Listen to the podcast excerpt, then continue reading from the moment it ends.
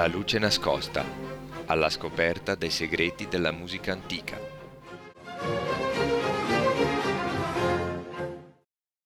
Gentili radioascoltatori, benvenuti ad un nuovo appuntamento con la luce nascosta. Nelle scorse puntate abbiamo parlato della stampa musicale e di come avveniva la diffusione delle opere nel Settecento.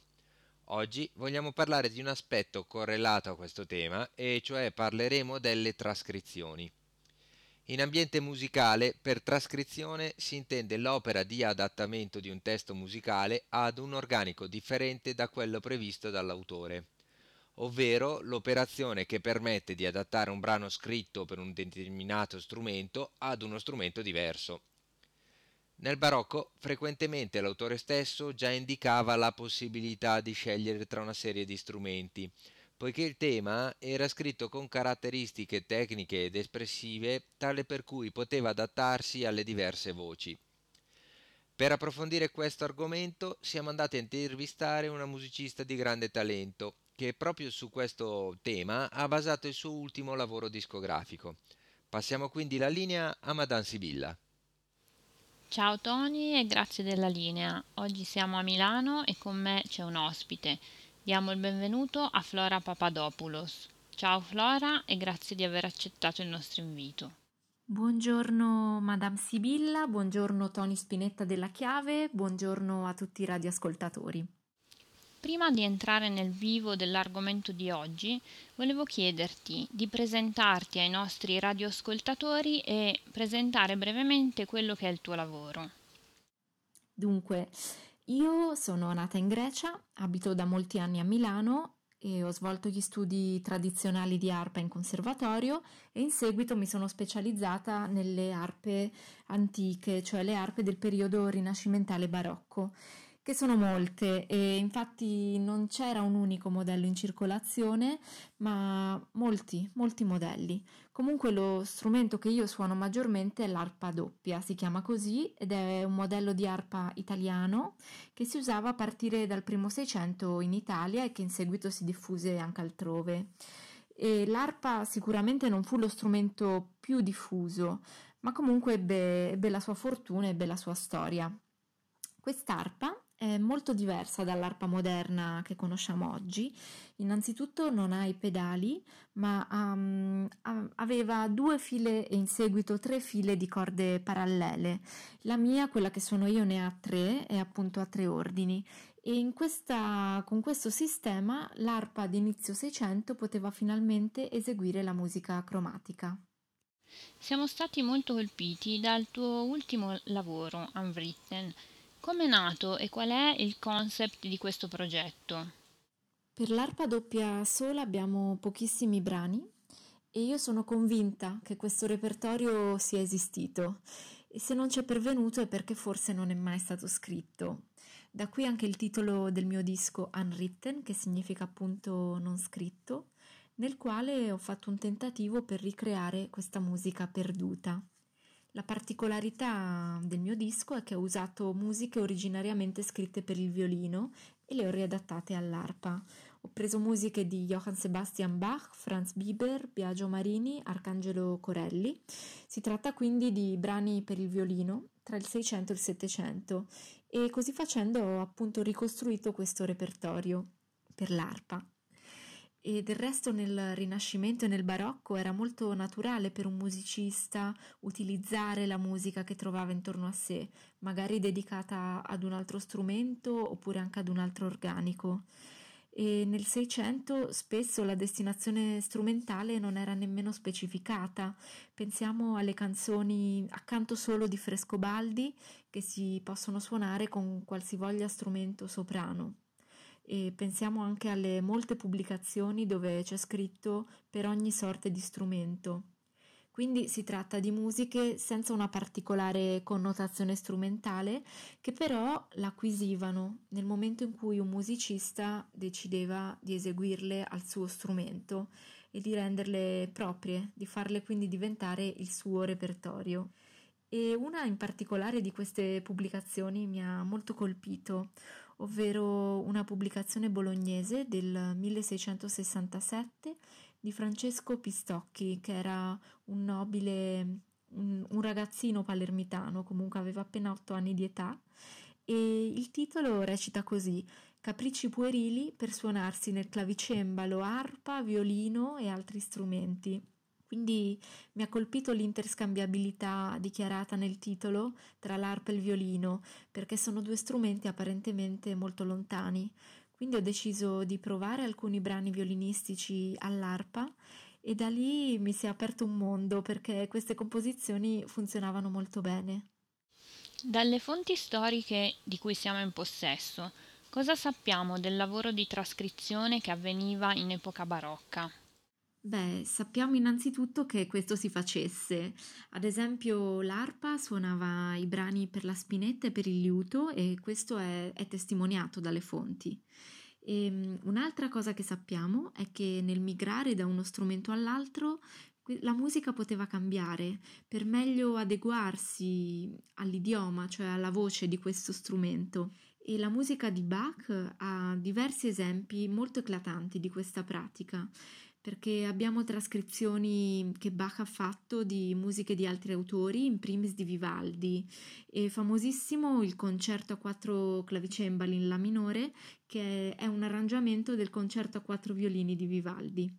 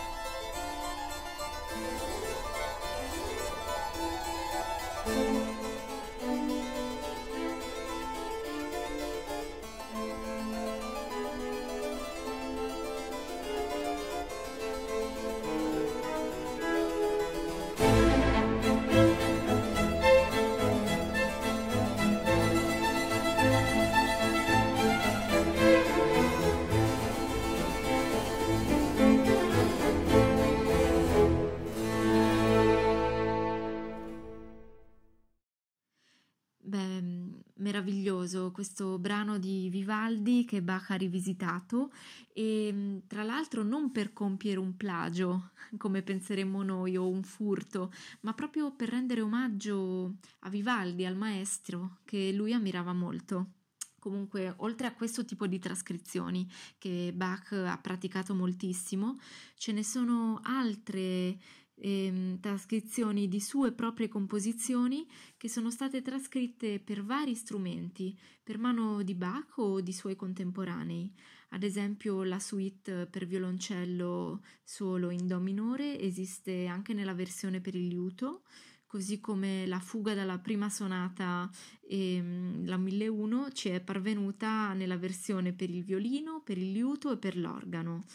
E tra tutte queste versioni ci sono tantissime differenze, a partire dal numero delle voci, dalle armonizzazioni che sono diverse, la lunghezza di questi brani è diversa, la tonalità può cambiare, quindi è molto evidente che in un processo di trascrizione i brani potessero veramente trasformarsi.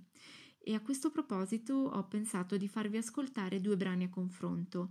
Si tratta dell'adagio dalla prima sonata 1001 di Bach per il violino solo e dapprima l'ascolteremo nella versione del violinista Boris Begelman.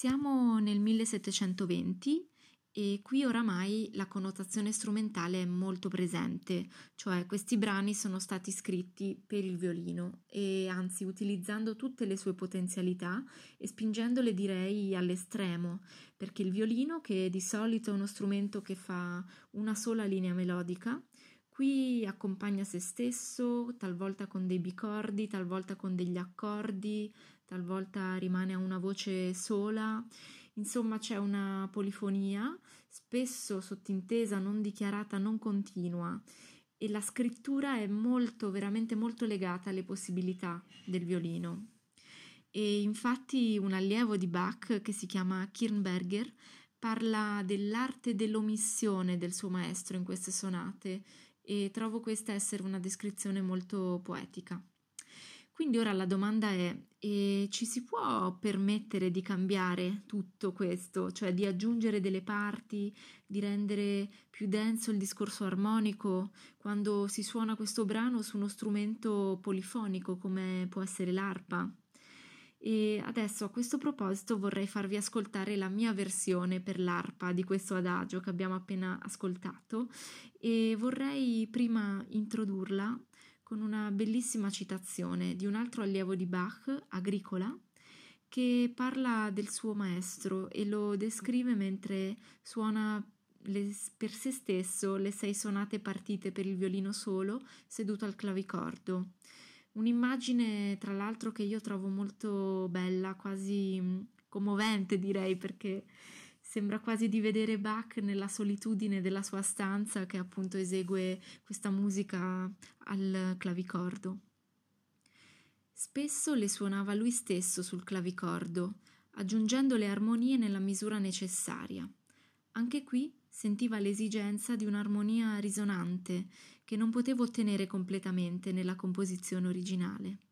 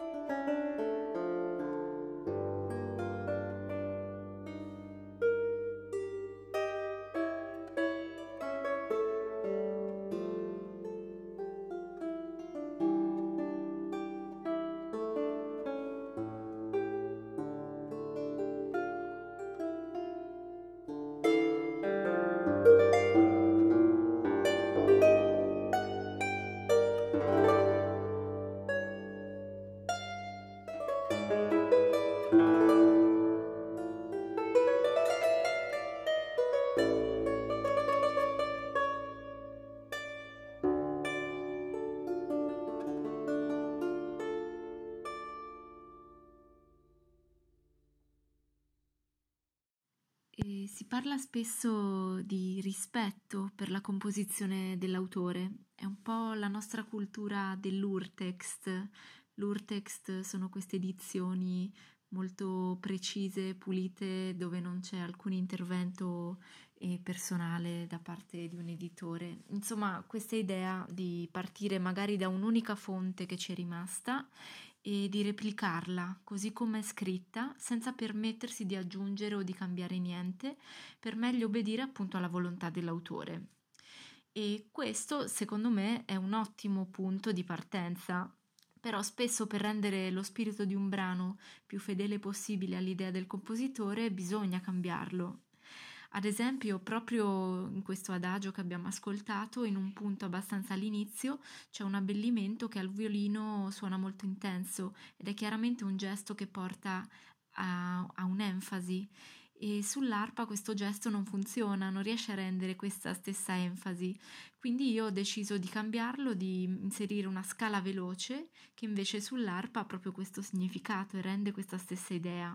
Quindi secondo me l'importante è che il contenuto voluto dall'autore sia rispettato e passi e i gesti strumentali che si utilizzano per esprimerlo possono anche cambiare. Poi ogni strumento ha la sua voce che è in un determinato registro, quindi così come un uomo che canterà una melodia con la sua voce che è più bassa e invece una donna canterà questa stessa melodia con la sua voce, quindi suonerà più acuta, e, ehm, eppure entrambe queste voci suoneranno molto naturali. Ecco, così avviene anche con gli strumenti musicali e um, ognuno ha la sua voce in un determinato registro infatti in moltissimi esempi di trascrizioni dell'epoca ehm, le tonalità cambiano quando passano da uno strumento all'altro e vengono riscritte più gravi o più acute. E, ehm, insomma, non c'è niente di, di strano in questa operazione. E inoltre ogni strumento musicale ha la sua lingua, quindi questo vuol dire che pronuncia la musica a modo suo e ogni strumento musicale ha la sua velocità, poi la lunghezza di ogni suono può essere diversa. Per, il, per, esempio il violino tira l'arco e quindi fa dei suoni continuativi e invece l'arpa pizzica la corda e quindi fa suoni corti e fra i due c'è una grandissima differenza che va resa nella trascrizione.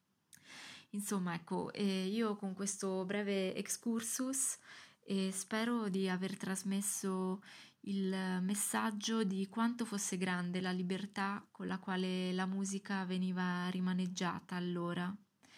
E adesso vorrei terminare con un altro momento di arpa tratto dal mio disco.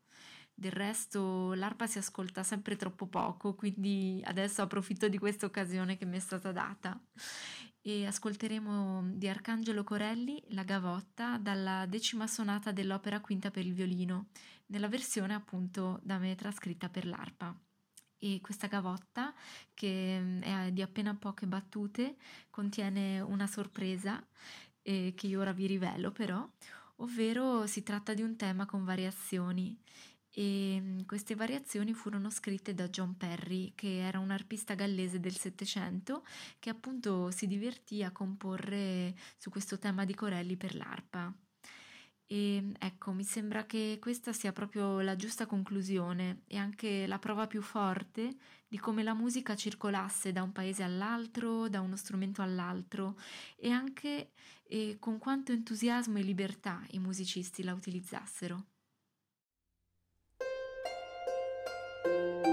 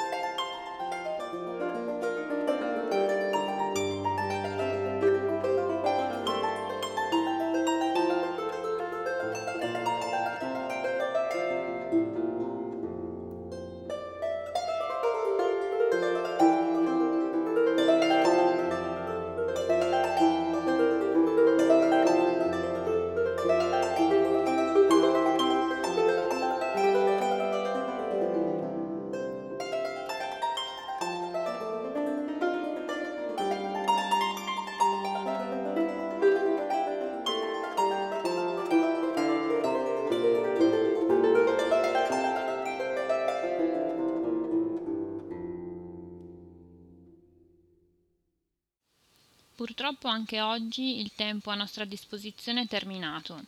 Io ringrazio tantissimo Flora per essere stata con noi in questa puntata veramente interessante.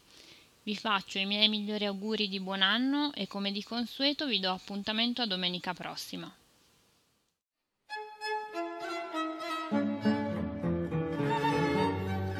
Dagli studi di Lecce 51, in esclusiva per Radio Gwendolyn, avete ascoltato La luce nascosta, alla scoperta dei segreti della musica antica. In studio Tony Spinetta della Chiave, redazione ed editing Madame Sibilla. Si ringraziano Mr. Henry e Radio Gwendolyn. Alla prossima puntata.